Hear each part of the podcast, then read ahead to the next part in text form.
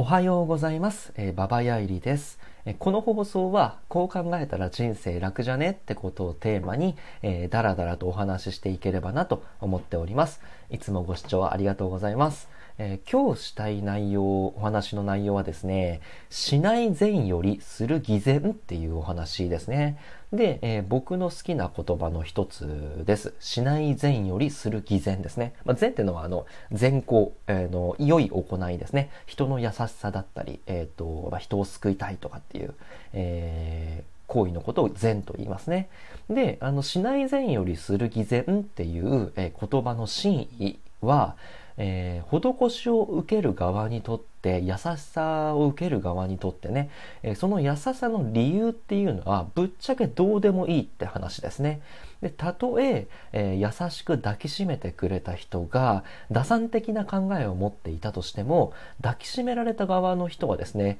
えーその、えー抱きしめてくれた人の体温にほろっと涙を流してしまうっていう現象は事実としてね起きうるっていう話ですね。えーでこう考えると,、えーと偽善なんていう概念にあまり意味がないということに気づくんですね。で、えーそこにはですね、えーと救いたい人、えー救う人っていうのと救われる人っていうものが、えー存在しているだけで、えそこにね、えーとまあ、偽善例えばそれは偽善だったとしても、えまあ、立派な優しさというものが、成立しているって話ですね。たとえ抱きしめられた人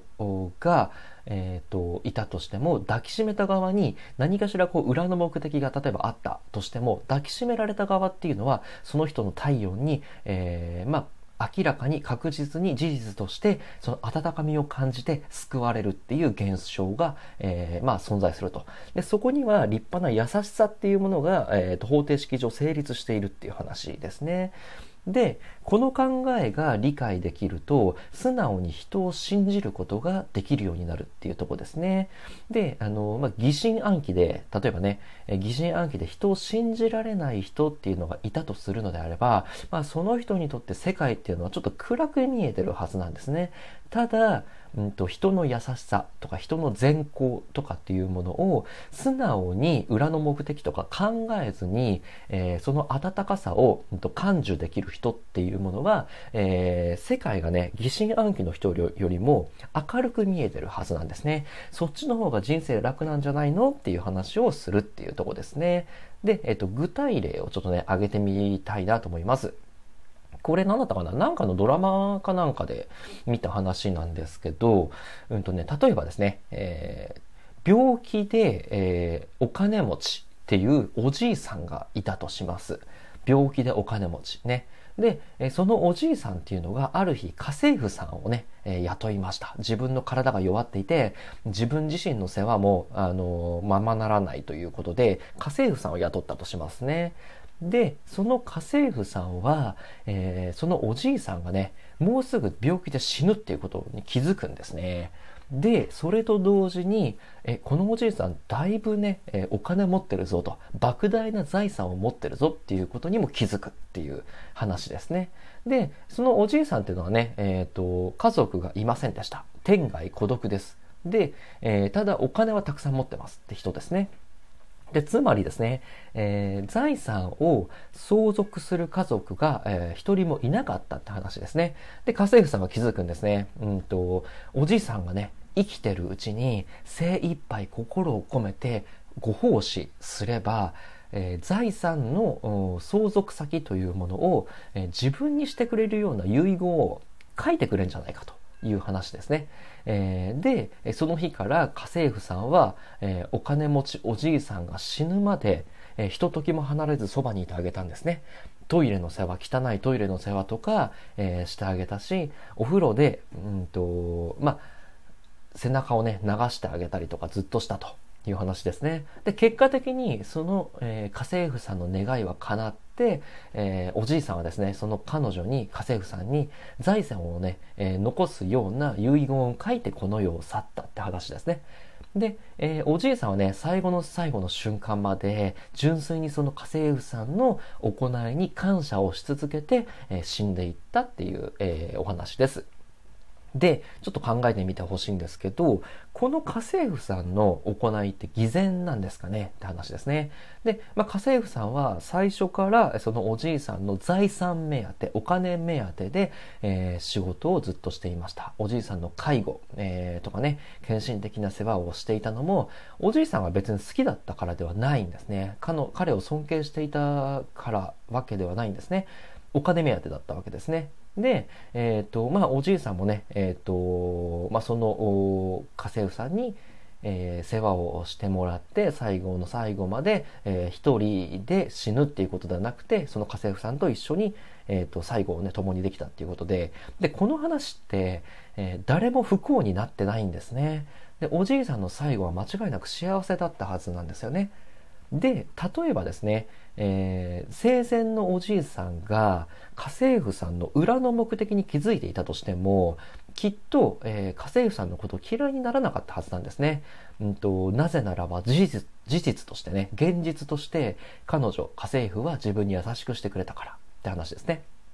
で、えっと、人はね、人を救う時にね、裏の目的が何かあると、それを偽善だって呼ぶんですね。でしかし、うんと、偽善という概念っていうのに、えーと、とらわれすぎていると、えー、その善行というものがねだいぶ曇って見えちゃうんですねで事実として、えーと、優しくしてくれるっていう、え、行いにそもそもね偽りなんてあるはずがないっていう話ですね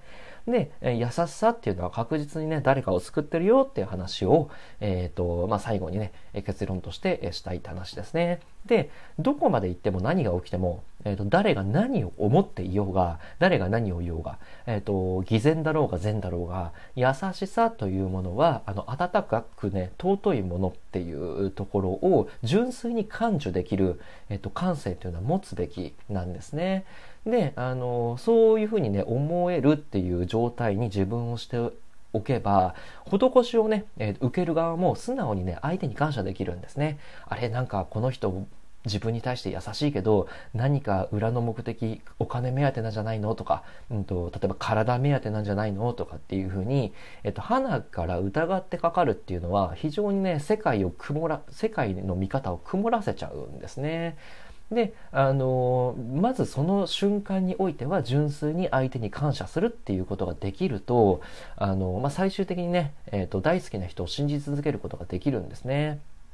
であの、まあ、SNS とかねマスメディアでね結構ね人の誹謗中傷したりとか汚い言葉をね投げかけたりとかっていう風にする昨今ですよね。で、あのこのね、こんな世界にも、あのまあ、混じりっ気のない優しさっていうものも存在するし、えっ、ー、と、まあ、偽善というような裏側に、えー、何かしら別の打算的な目的のあった、うんと、優しさ、えー、まあ、いわゆる偽善と言われるものっていうのも存在します。ただ、え偽善だろうが善だろうが、その施しを受けられ受ける側、抱きしめられる側にとってはですね偽善だろうが善だろうが、自分がその瞬間だけ救われるっていう事実には変わりがないんですね。なので、えー、偽善だろうが自分に対して優しくしてくれた人に対しては素直に感謝するし素直に、好きになればいいはずなんですよね。で後々うんとちょっとこれ違うなとかっていうふうに、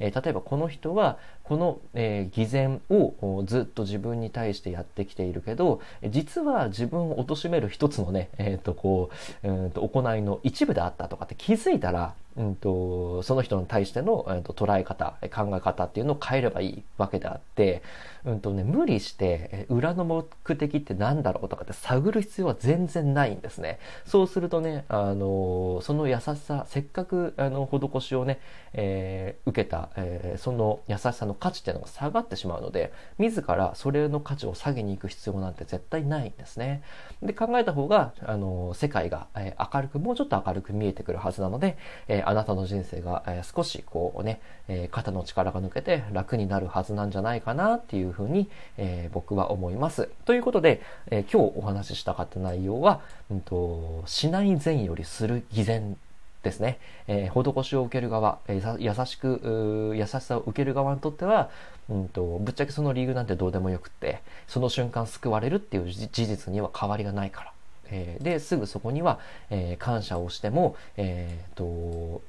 ねえ、世界はね、えそっちの方が明るく見えるんじゃないのっていう話ですね。というふうに、えーこの放送はですね、こう考えたら人生楽じゃねっていうことをテーマに、うんと、だらだらと持論を展開していっております。えっ、と、同じような話をですね、えっ、と、ツイッターとかブログとかにも、うんと、発信しておりますので、えー、よろしければご覧になってください。え、あなたの人生が少しでもね、えっ、と、まあ、楽な方向にえっ、ー、と、行くことを願って、えー、毎日更新でやっております。えっ、ー、と、末永く、え今後もお付き合いいただければ嬉しいです。ということで、え今日の放送は以上になります。えまた、え明日お会いしましょう。バイバイ。